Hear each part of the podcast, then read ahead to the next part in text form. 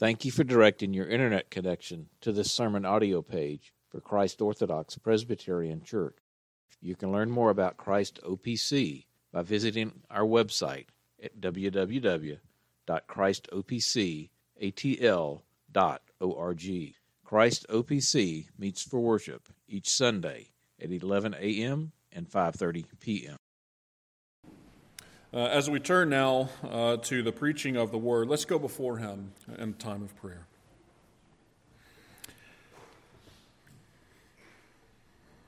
Yes, Lord, your law is our delight, and uh, your statutes are faithful, uh, true, and right. And we thank you that you have uh, revealed your law to us in your word and that you would not leave us to our own uh, devices and imaginations for how we are to live our lives holy and righteous before you.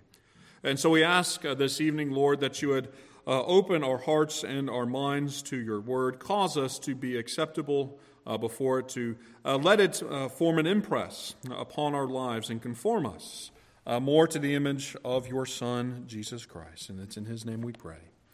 Amen.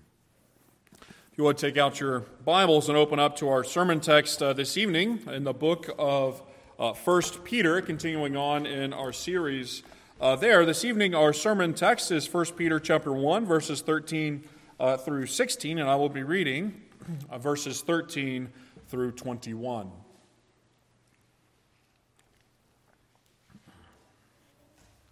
Uh, hear now the holy, inspired, and inerrant word of our God. Therefore, preparing your minds for action and being sober minded, set your hope fully on the grace that will be brought to you at the revelation of Jesus Christ. As obedient children, do not be conformed to the passions of your former ignorance, but as he who called you is holy, you also be holy in all your conduct. Just as it is written, You shall be holy, for I am holy. And if you call on him as Father who judges impartially according to each one's deeds, conduct yourself uh, with fear throughout the time of your exile, knowing that you were ransomed from the futile ways inherited from your forefathers, not with perishable things such as silver or gold, but with the precious blood of Christ, like that of a lamb without blemish or spot. He was foreknown before the foundation of the world but was made manifest in these last times for the sake of you who through him are believers in God, who raised him from the dead and gave him glory, so that your faith and your hope are in God. The grass withers and the flower fades, but the word of the Lord endures forever. Now, we live in an age and a culture where the principle of nonconformity is lauded as the highest of ethical goals. Uh, it marks the definition of a high character or perhaps of a strong person. Uh, we laud the person who goes against the flow or who stands out from the crowd, the, the person who refuses to follow the norm and blazes their own trail. There's even books on this. You can uh, get on Amazon and find a whole host of them, but one particular idol, uh, uh, um, title caught my eye, uh, where one of the books about this nonconformity movement uh, was called this The Arts of Nonconformity. Set your own rules, live the life you want, and change the world. Do you see the irony of a book written about how to be a nonconformist. The irony is that it is itself calling you to live a particular life. It is actually a whole worldview, isn't it? A, a way of perceiving the world that sets yourself up as the arbiter of all things good. A worldview that says you should be the one to set your own rules to live your own life. And therefore, for following the logic of the title, to recreate the world after your own image. Be the nonconformist. Conform to my worldview. See, there's a simple reality at play here. Everyone conforms to something. Everyone conforms to something. And so you have to ask and answer this question To what do you conform? Or to maybe put it a little bit differently Do you seek to be conformed to the reality of who God is and the commands that He has for you? Or do you seek to live your own life, to conform to this non Christian worldview, to be the arbiter of your own ethical world?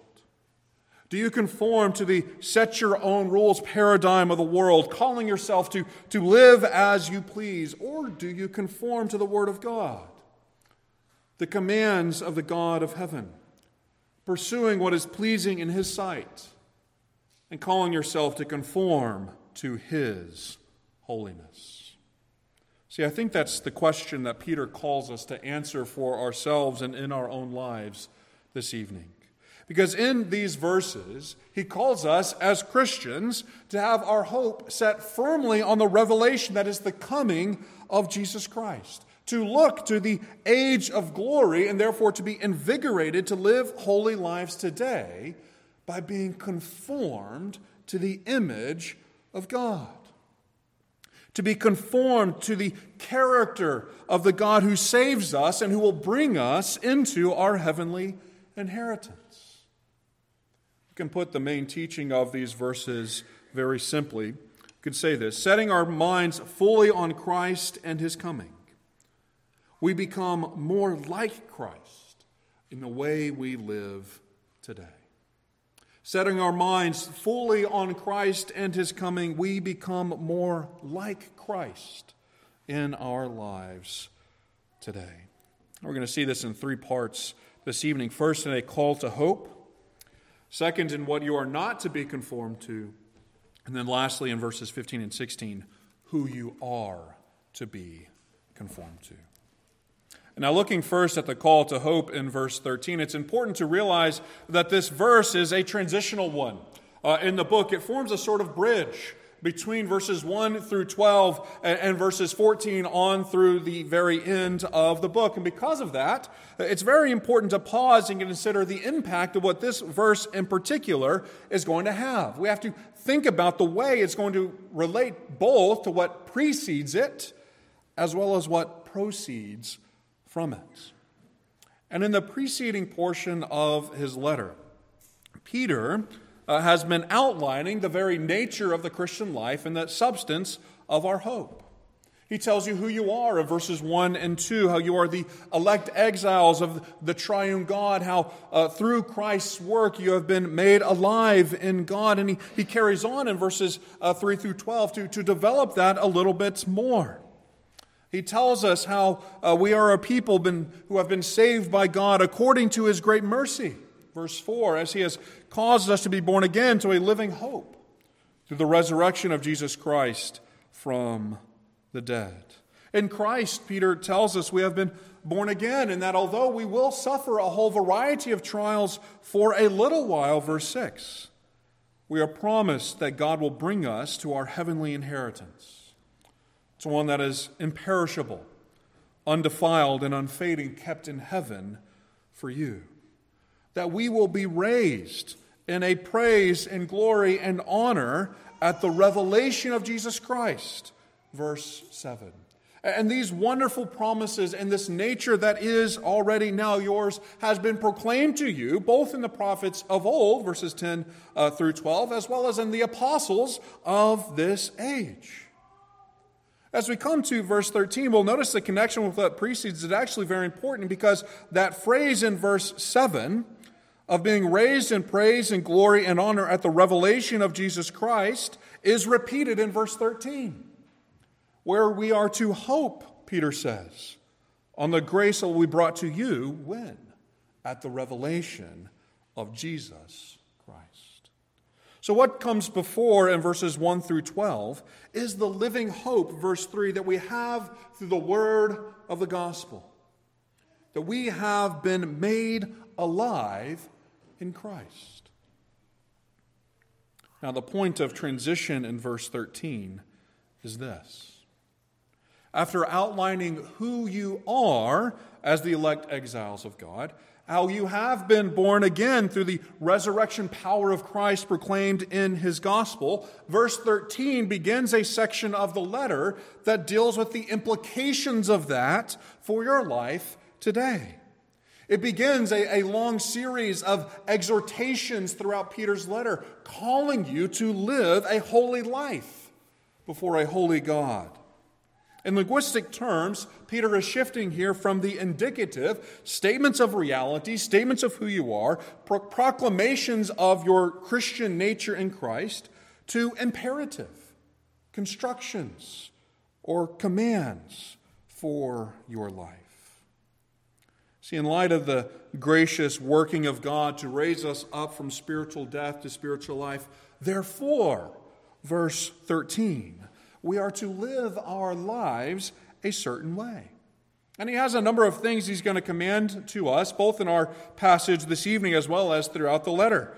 Like we must have our hope set on Christ's revelation, verse 13. We must pursue holiness, verses 14 through 16. We must love one another earnestly, verse 22. We must crave pure spiritual milk, chapter 2, verse 2. We must flee from the passions of the flesh and keep our conduct pure, chapter 2, verses 11 and 12, and on through the end of the letter. You see, verse 13 begins these exhortations. It begins these calls to live our lives in, in light of who we are in Christ, in light of what He has done for us and the heavenly hope that we have in Him.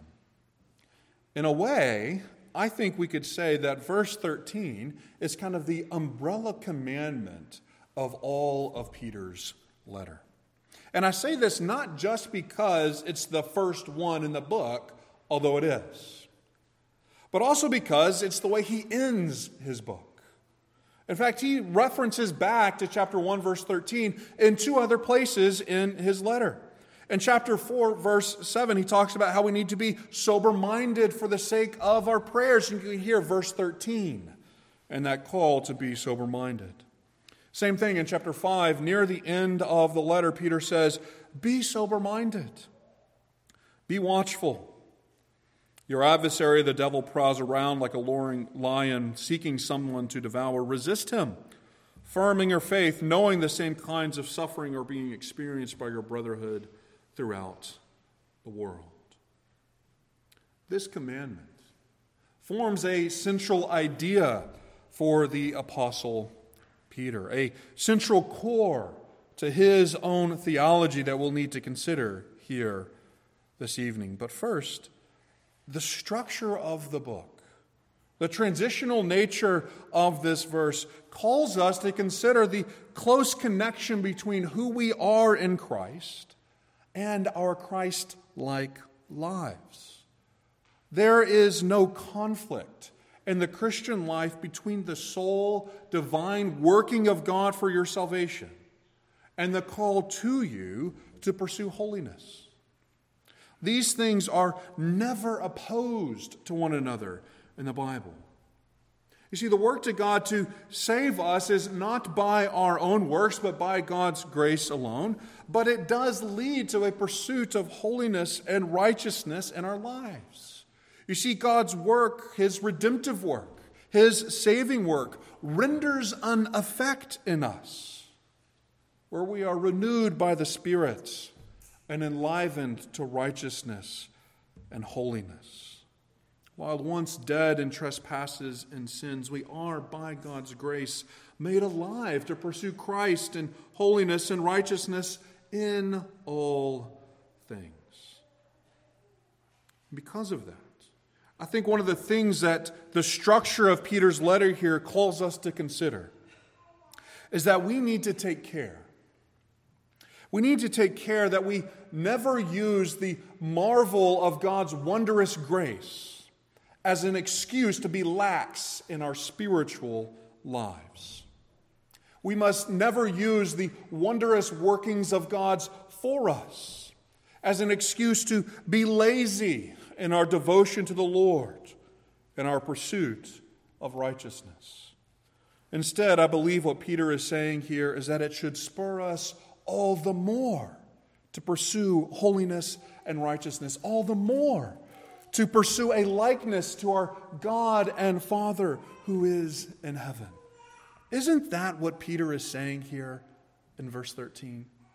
Notice how he begins these exhortations in his book. He says, preparing your minds for action.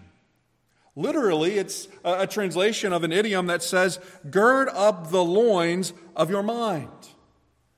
Well, that's a weird phrase, and so they translated it in a, a, more glossed way, saying to prepare your minds for action. But gird up the loins of your mind, I think, is a, a very good image. It's coming from the Old Testament, and it's about preparing yourself for the task at hand. It's the Old Testament equivalent of the modern day way of saying that you need to roll up your sleeves and, and get your hands dirty. See, Peter is saying that the Christian life is not marked by idleness. There is an urgency to the task at hand, and he's calling you here to get to work. Roll up your sleeves in your spiritual lives. Gird up the loins of your mind. Don't be a lazy Christian. Be active. Get to work. Then he specifies the way we are to gird up the loins in our minds, and he calls us to be sober minded. And often when we read this phrase, sober minded, especially here in our American context, we jump to alcoholic drinks and drunkenness. Now, while we should certainly avoid drunkenness, that's not Peter's point here.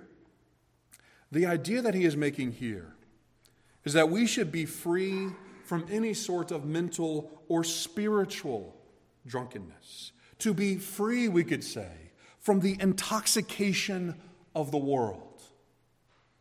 I think one commentator put it well when he says of this verse and, and this uh, particular term here, sober mindedness. He says, There is a way of living that becomes dull to the reality of God, that is anesthetized by the attractions of the world.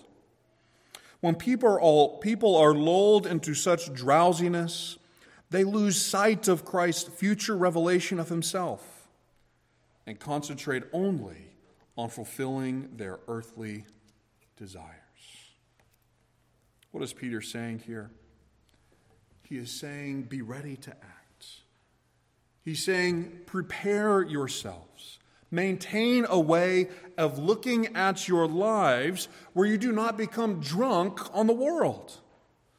Maintain a way in your life where the cares, concerns, and love of the world don't creep up and choke out the cares and concerns of your spiritual lives.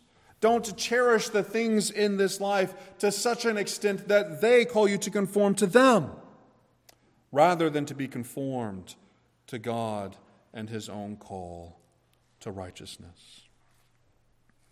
Now, in light of that, we're tempted to see these calls of preparing your minds and being sober minded uh, as the commands of this verse. But actually, they're not. Now, I know some translations do take them that way, but really, they're actually descriptions of what you actually are commanded to do. And what you are commanded to do in this verse, and the, the first command of the book of First Peter is this hope. what you are to prepare your minds for action in and be sober minded in is hope. To set your hope, Peter says, fully on the grace that will be brought to you at the revelation of Jesus Christ. Now, we're often tempted, aren't we, to think that hope is just something you have. But not so for Peter. Peter here calls you to labor in your hope, to prepare your minds for this hope, to concentrate yourself on the object of this hope, which is what? The revelation, the coming of Jesus Christ. That's what the grace that is to be yours at the revelation of Jesus Christ is. It is the coming of Christ and the coming of his kingdom. Peter is telling you here to set your minds upon that reality. Gird up the loins of your minds by focusing them on heaven. Be sober minded concerning the things of this earth by being robustly minded concerning the things of heaven. Hope is the command of Peter here. Hope in the coming of Christ. Rest in the coming of Christ. Set your mind on the coming of Christ. We're often to, to use this term hope in, in such a, I don't know what to call it, but a lazy way itself, isn't it? We almost use it as a, a, a, a term or an expression that says something that maybe it'll happen, but probably not. Like when I woke up this morning at what should have been 5 a.m., I looked at the weather and I said, I sure hope it doesn't rain today because I've got to drive down to LaGrange. I knew it was going to rain. The drops were already pelting on the window. That's not the way hope is used in the New Testament. The way hope is used in the New Testament is invariably, that is, always, as a statement of confidence. A statement of confidence concerning something that is good and beneficial for the people of God. It is something that is certain, something that is sure for you. You are called here to orient your entire Christian life in the reality of who you are upon the truth of Christ and his coming. It is sure, Peter is saying, and we can trust in it, even as we are living lives today that are so often marked by suffering rather than glory. We have a living hope through the resurrection of Jesus Christ that takes us to consider his heavenly inheritance. It is sure. Look towards it. But It's not merely that we should have confidence on the coming of Christ, is it? Peter doesn't just say, Set your hope on the grace that will be brought to you at the revelation of Christ. He says, Set your hope fully on the grace that will be brought to you at the revelation of Jesus Christ. And for our hope to be fully on the revelation of Christ is for it to be an exclusive hope. your hope is exclusively on Christ, exclusively on His grace, and exclusively on His coming. The, the Christian hope cannot be satisfied by anything else other than Christ or other than His kingdom. Your hope is not in making America great again. Your hope is not in redeeming the various features of our culture, whatever they might be. Your hope is not in gaining status or relevance or power or prestige or influence in this world. Your hope is not in prosperity or money. Your hope is not in escaping the difficult life circumstances that we have in this increasingly anti Christian world. Your hope is and must be exclusively on Christ and His coming. Beloved, set your hope fully, undividedly on the hope of heaven your great hope. And the great overarching imperative of the book of Peter is to seek things that are above. It's like what Paul says in Colossians chapter 3 verses 1 through 4 that if then you have been raised with Christ seek the things that are above where Christ is seated at the right hand of God set your mind on things that are above not on things that are on the earth. For you have died, and your life is hidden with Christ in God, and when Christ, who is your life, appears, you also will appear with him in glory. Your undivided hope, your sure foundation, the anchor of your soul is the heavenly reality of the kingdom of God in Christ. That is your inheritance, imperishable, undefiled, and unfading, and that is your hope the kingdom that is eternal, the kingdom that cannot be shaken, situated in the heavenly places. That is the grace to be revealed to you, to be brought to you at the revelation of Jesus Christ. The kingdom that you have now by faith, being brought to you by sight when Jesus comes again. What else could fulfill your hope? And what greater hope could you possibly have? Now, does this hope of heaven, this sure and steadfast anchor of your soul that calls us, or that anchors Peter's call here to holiness in our lives today.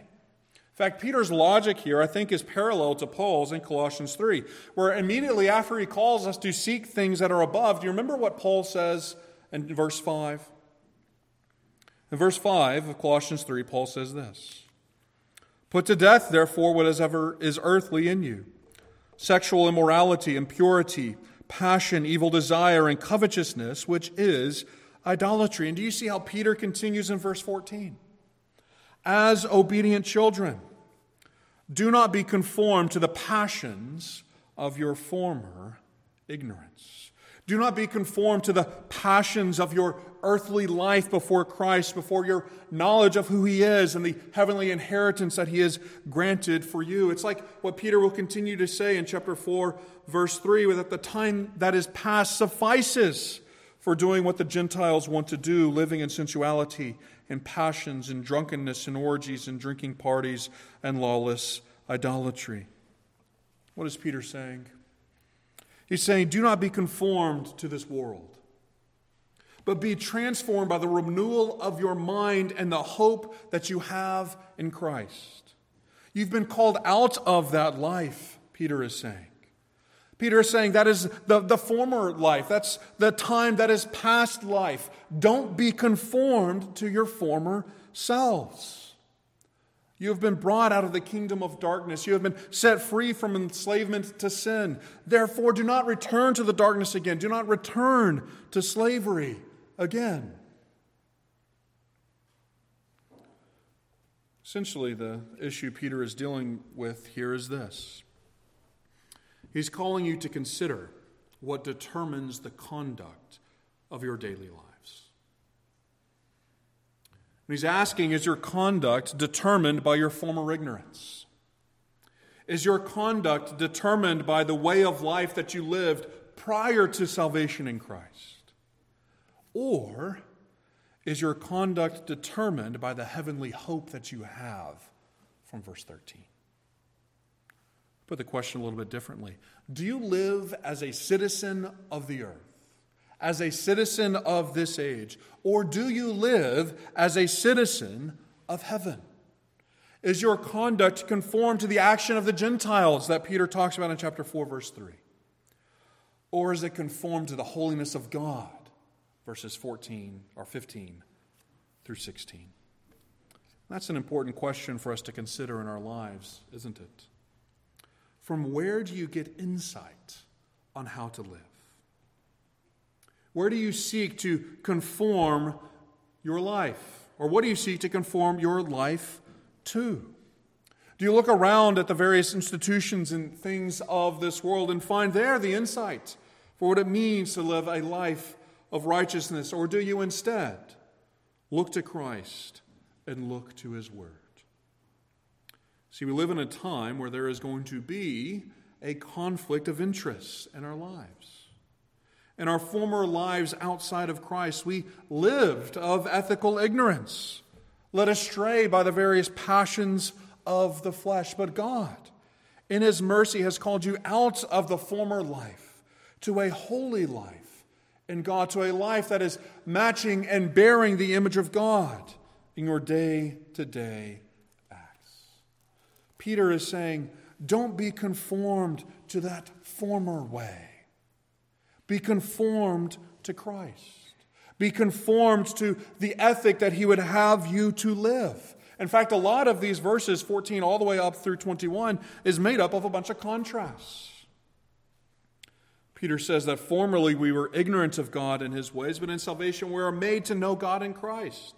It's significant that as Peter continues into verse 18, he says that you are to know that you were ransomed from the futile ways inherited from our forefathers, saved by the precious blood of Christ.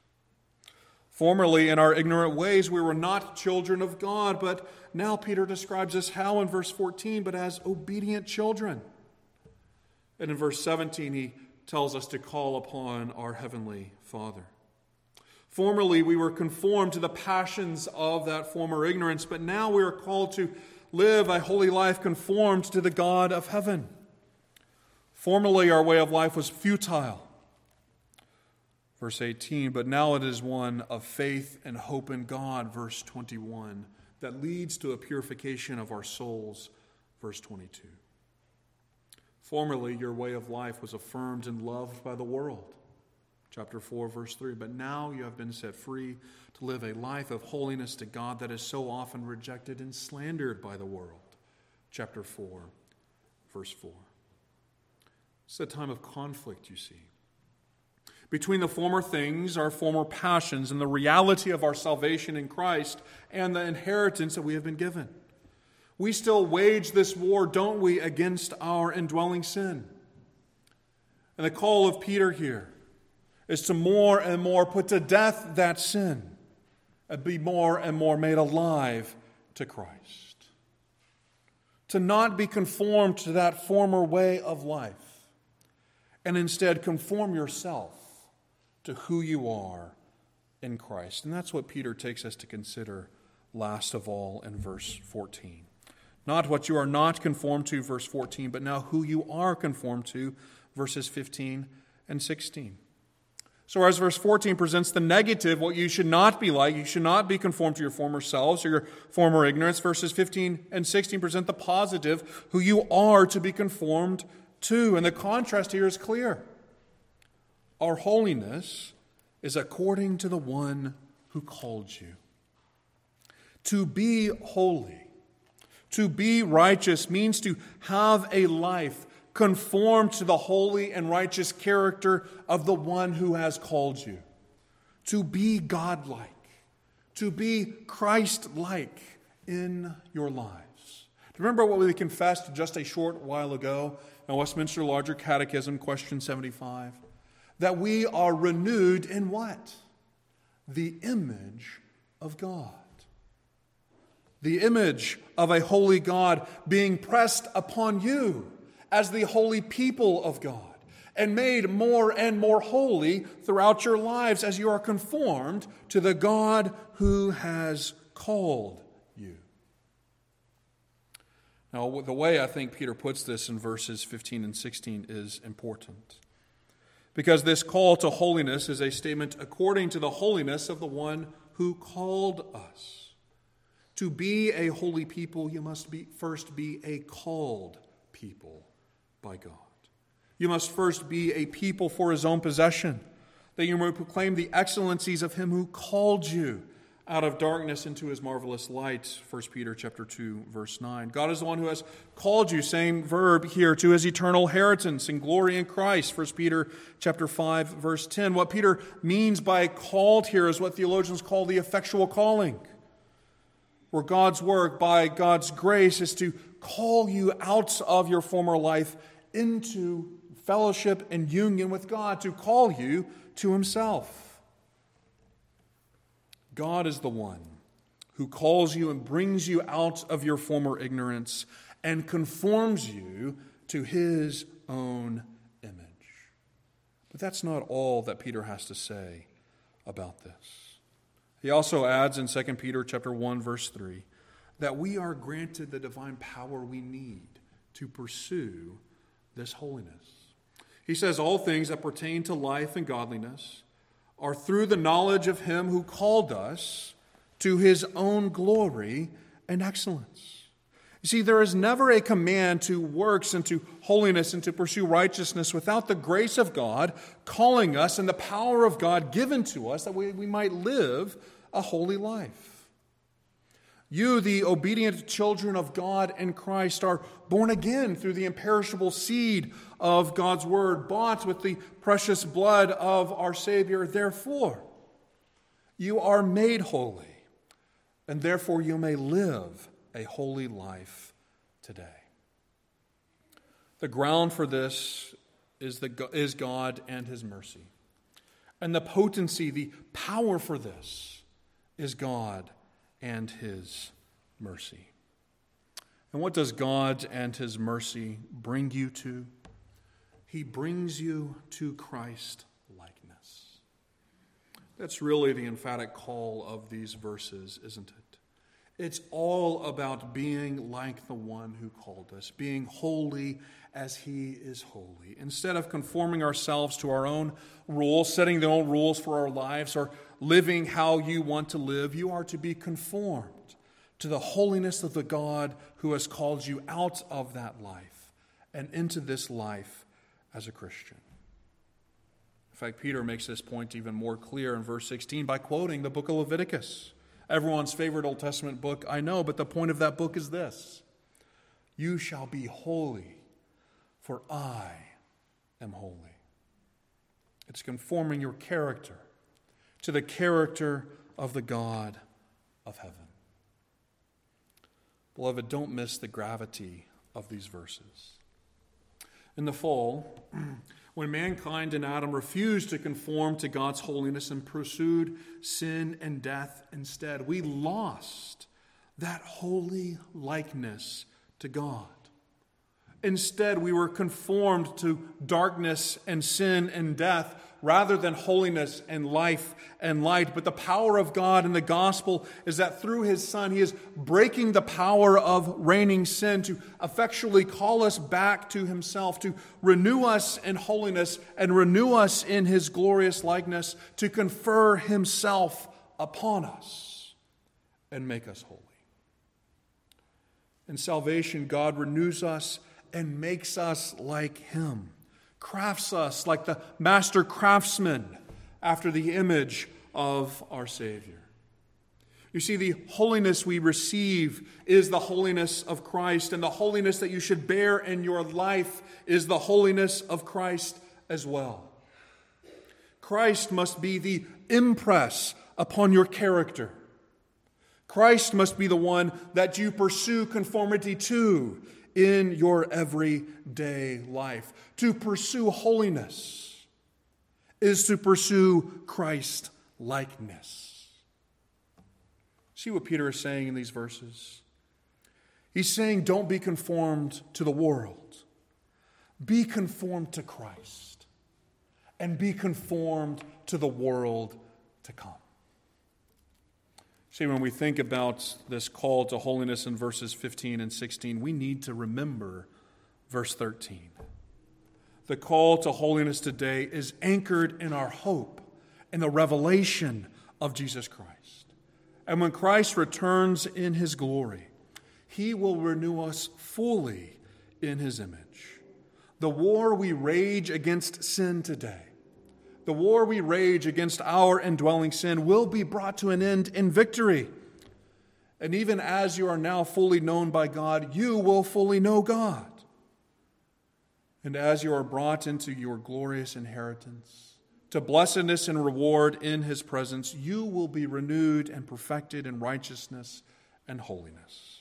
You will bear the image of your beloved Savior in glory with no weight of sin bearing down upon you. Therefore, Peter is saying, you can be invigorated, enlivened, and strengthened to live a life of holiness today. You have been made righteous. You have been made holy through the mighty work of the one who has called you. And you have the hope of even greater holiness at the revelation of Jesus Christ the day where we will be fully holy as He is holy. You have in Christ the hope of His revelation, and you have in Christ a hope of holiness, where you are remade, renewed after His image, and you will be perfected in glory. Let's go before the Lord in prayer. Father, we thank you for uh, this wonderful hope of holiness that you have given us in Christ. Not that we would be conformed to the world, but that we would be more and more conformed to your blessed Son. That we would bear the image of your Son in our lives. And we pray this evening that you would more and more empower us to live lives of holiness, even now. That you would cause us more and more to be conformed to you and to your Son rather than conformed to this world. Work this in us by the powerful mights of your Spirit, we pray. Amen.